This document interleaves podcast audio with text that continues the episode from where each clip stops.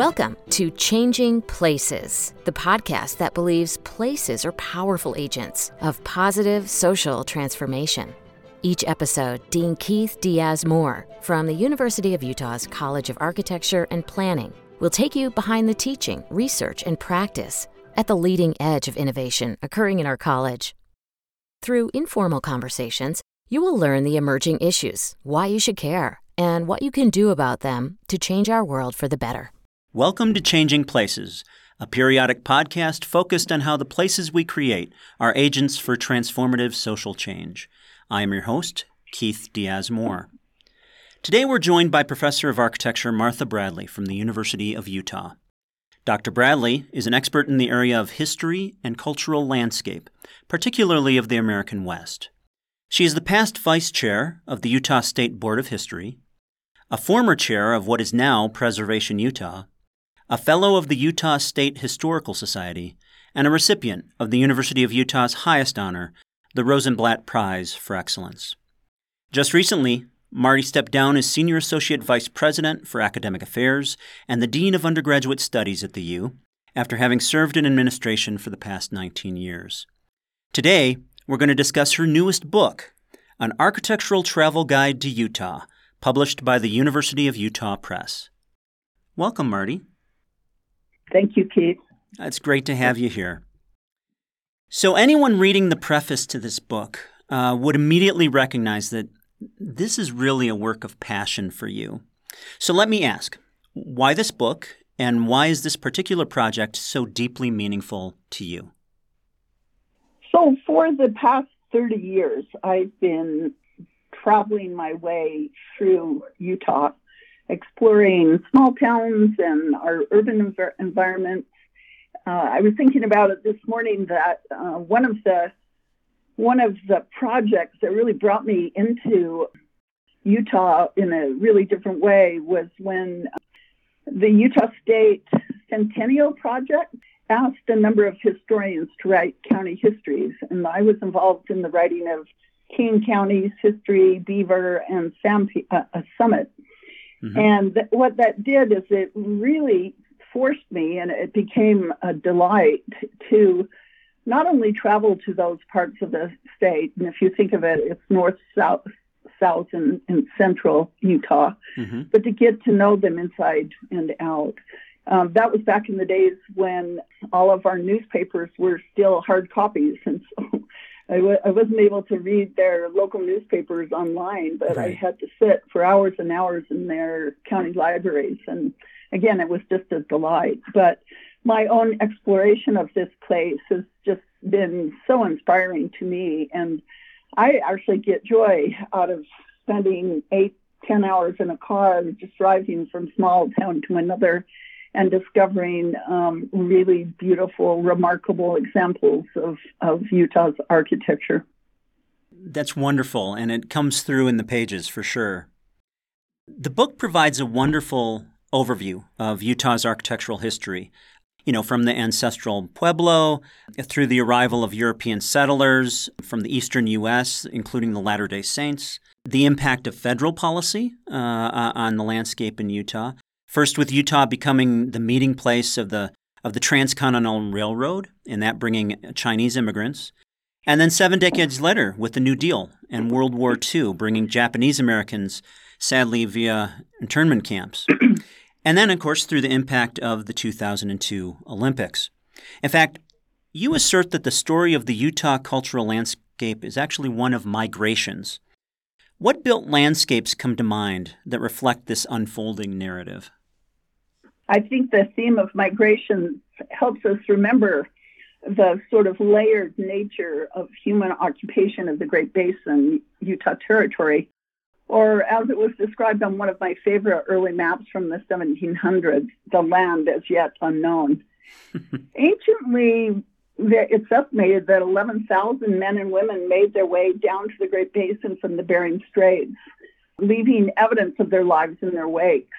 Mm-hmm. And Ancient Puebloans Anasazi and Fremont people not only traversed the land, but built homes and granaries and sacred space and kivas and to me, most impressively, homes and granaries that hug the sides of the Red Rock Buttes of southwestern Utah, Colorado, and New Mexico. Mm-hmm. And I think if we describe these people as primitive, we really miss the mark, for they were resourceful and innovative and resilient and determined.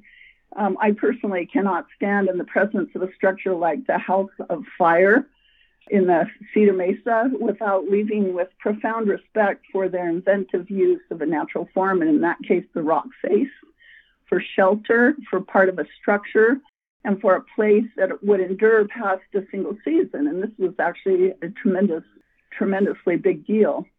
And in the 17th and 18th, 19th centuries, Utah was always occupied by Native persons.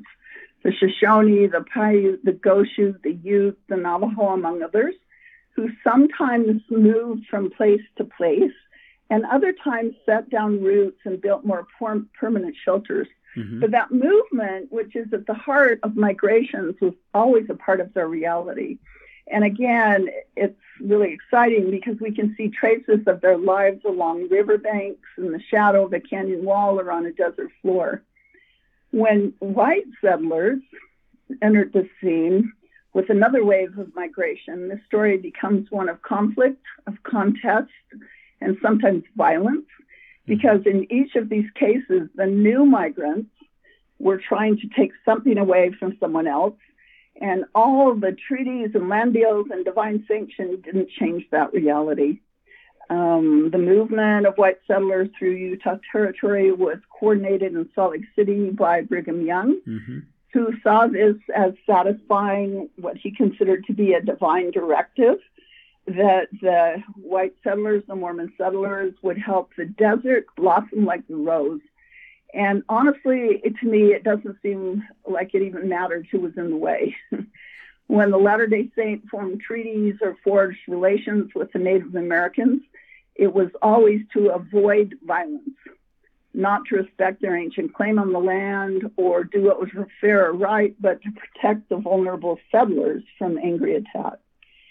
Um, I could talk about this all day, but one part of Salt Lake City's history speaks to migrations as well, and that is the area of the west side that we call the Gateway. Yes.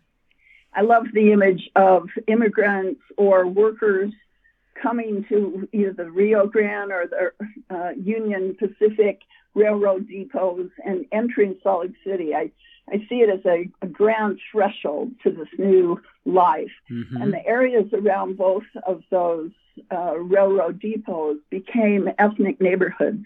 For example, in the area around the Rio Grande is what we we have called Greek Town, and uh, perhaps the most most poignant monument of that moment in time is the Holy Trinity Church, which I think speaks volumes about the ethnic composition of the neighborhood. Uh, but at but in the early 19 uh, early 1900s, there would have been cafenas and Greek grocery stores and boarding houses, and you would have known that it had a different character. That different people from the rest of the city lived in that neighborhood. A neighborhood nearby became known as Japantown, mm-hmm. which was a place that many of the Japanese who had lived through internment came to Salt Lake to be relocated, and many of them made their homes in Salt Lake. And for a period of time, in a couple of blocks just west of the Salt Palace, they again clustered together for religious activities, for social activities, restaurants, a high-rise apartment building housed many of them that were just located for a number of years before they started moving to other parts of, of the city. That is um, uh, fascinating. You're painting a fascinating um, uh, picture, and I, I, think it leads into uh, the next question I wanted to ask. Because through it all, the, the book makes clear that that architectural uh, expressions or architectural change parallel cultural change, and that both continuously negotiate the ecological fragility that we find here in Utah's landscape, landscape including, you know, its mountains and uh, and our water scarcity so you state that the natural landscape is always present in the story of Utah's architecture. And I'm just wondering what buildings or landscapes do you feel convey this sense of, of care for this natural landscape? Well, and it might not even be care, but dependence on the natural landscape or mm-hmm. this sort of synergy between the two. Sure. I like to imagine an aerial photo of the state of Utah that gave you a sense of settlements from the very northern edge of the state down to the south. And what you would see is that towns were primarily located near the foothills of the mountain range. They kind of clung to the foothills as a way of having more ready access to water. And as they moved out from the foothills, they had to build systems of irrigation ditches. So they were always really um, dependent on the the mountains what they could get in terms of resources from the mountains in mm-hmm. terms of wood or in terms of water. So that aerial photograph would really give you a good sense of that. Interesting. Another thing I love about um, 19th century Utah architecture are those homes that are built out of adobe bricks or uh, or of stone. Yes. Because they speak in really specific ways about the land itself about the color of the dirt, the colors and textures of the rocks that they could quarry in the mountains nearby. And throughout the state, the, the color of rock, for example, changes. In Willard, the rock is this really dark black lava rock. And in central Utah, in Sanpete County, the, wa- the rock is this really beautiful cream colored right. uh, oolite limestone in beaver, the rock is sometimes black and sometimes pink. So it really shows us this relationship and again, this dependence on the natural landscape itself. When you think about adobe bricks, uh, the color, you can imagine what the color of an adobe brick from St. George would be, because if you've ever been there, you can, it's really hard to get the red color of the dirt out of your white socks. Right. So the bricks have this the same essential color as the red rocks that surround those that that region. And then in other parts of the, the state, it might have been more clay and, and or more beige. So really distinctive colors because those materials were made with with what they found on the earth itself. Right. Yes. Uh, uh, again, it, it's an amazing um, portrait that you're you're painting the diversity that happens in Utah in response to our natural landscape. Well, what I found wonderful about the book is that it captures this never ending story uh, of the cultural landscape we now call Utah. And it us- utilizes selected pieces of architecture over time as, as these fully developed characters. In fact, uh, you know, reading through it, I, I, thought one could make parallels between a, a playbill, like we get at a, the- a theatrical performance, and the structure of the book is it provides a very uh, quick synopsis and then highlights bio sketches, if you will, of illustrative buildings and does so by region in the state. And yet the main storyline is really about what happens to and with those characters. What to you are the main takeaways of this built landscape? I'm so excited about this book, and, and I love this question, Keith, because I think you really capture the spirit of it.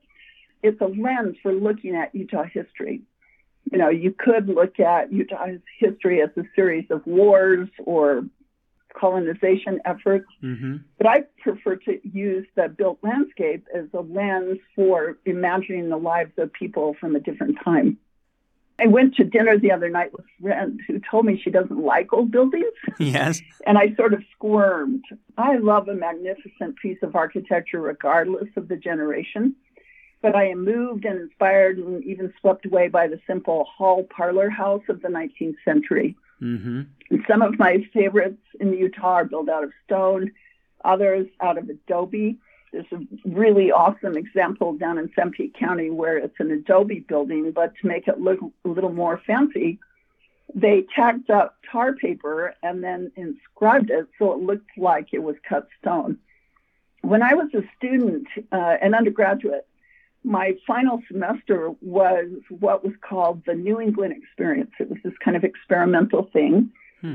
And it was a semester long experiential learning course that included two English professors and Larry Gerlach, who was my history professor. And we spent part of the time in the classroom in, in Utah and the rest in New England.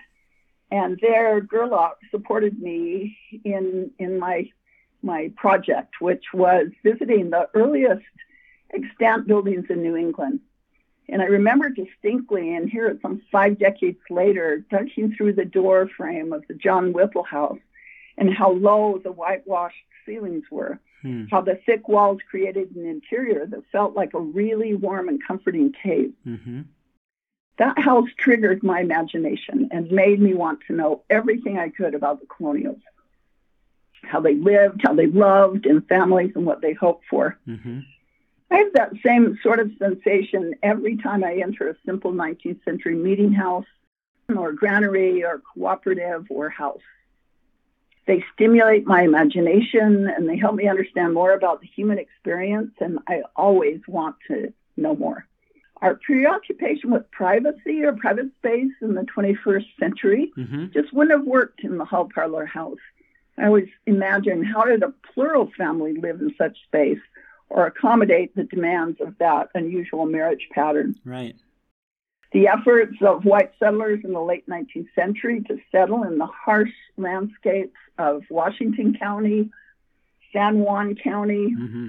remind me of the ancient inhabitants and how they similarly used natural forms for shade, for sustenance, for security. And even the use of adobe, adobe or roughly incised stones the ancients did that, and the 19th century white settlers did it all over mm-hmm, again. Mm-hmm, mm-hmm. Even the use of mud is very similar and very much, again, of the earth.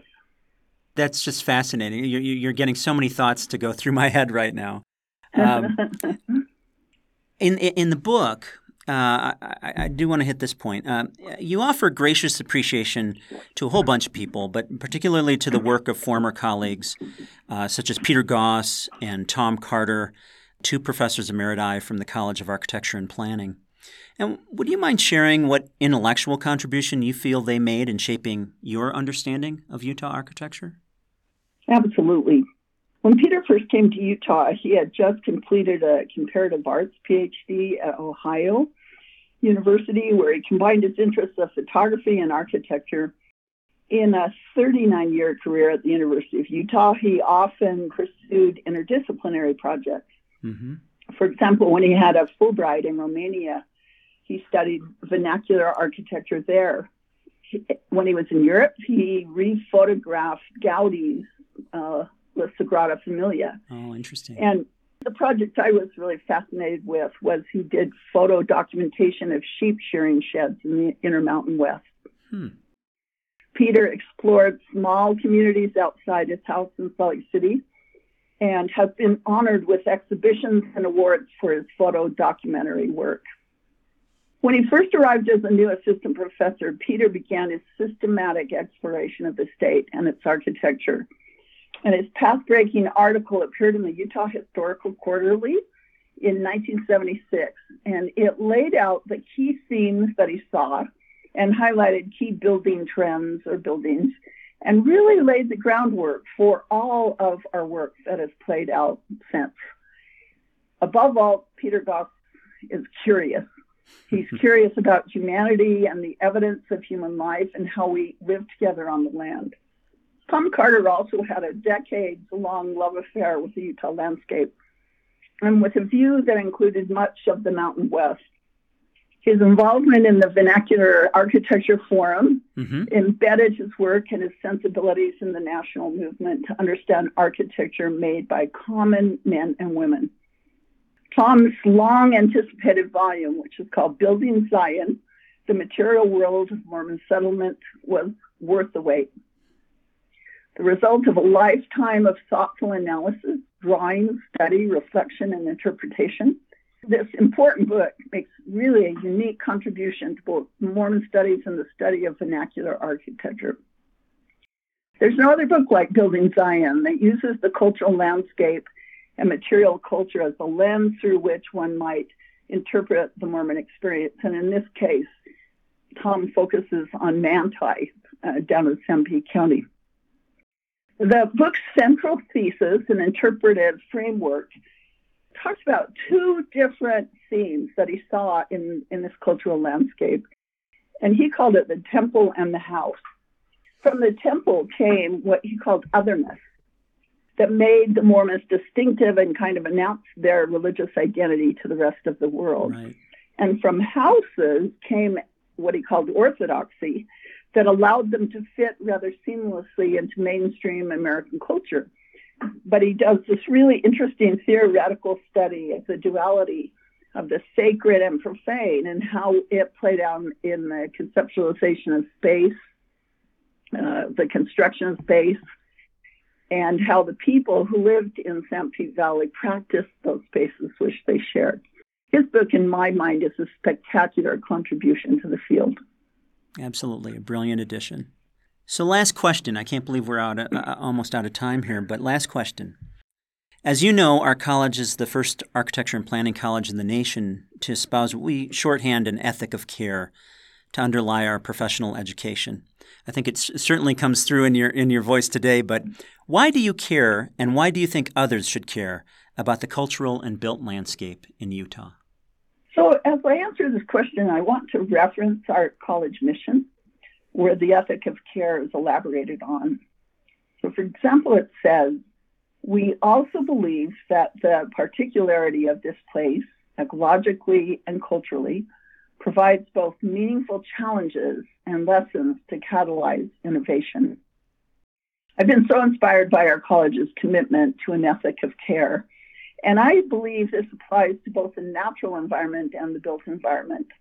I was driving down State Street the other day with a Lyft driver, and she said, Oh, I'm so glad they're getting rid of all those ratty old buildings.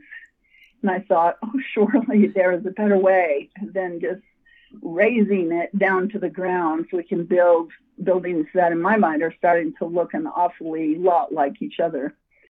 Uh, in the mission, it says that we hope new designers can, quote, inform the creation of purposeful, aesthetically elegant interventions that foster ecological, social, and economic resilience and further health and well being for all, especially those for whom design makes the greatest difference, unquote.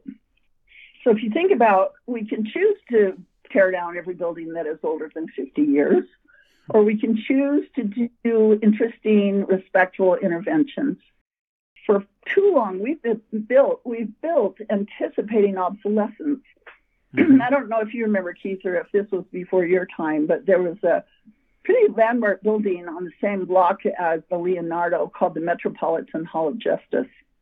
And that modern formalist building lasted for only 48 years before we got sick of its floating panels and expansive windows. I think, as we say in our college mission, we have, quote, a responsibility to past, present, and future generations for the sustainability of our creative expressions that reallocate natural resources. Mm-hmm. And then finally, respect, respect for the health and culture of all places. And I think it's our responsibility, again, as our mission statement says, challenge the CAP family to be proactive stewards of the built environment and take leadership in promoting the resilience of all segments of our communities and the environments in which they reside. So thank you, Keith. Well, thank you, Marty, for joining us today. I, I can't believe we're at the end. We only scratched the surface. This is such a rich, rich topic. We're going to have to have you back if we can. Our guest today has been Dr. Martha Bradley, who is a professor in the College of Architecture and Planning at the University of Utah. If you found this work interesting, you can find out more by visiting the college website at www.cap.utah.edu. I would like to end by thanking our listeners for taking the time to join us and for spreading the word using the hashtag ChangingPlaces. On behalf of the Changing Places podcast, hosted by the College of Architecture and Planning at the University of Utah, I am Dean Keith Diaz Moore. Take care, everyone.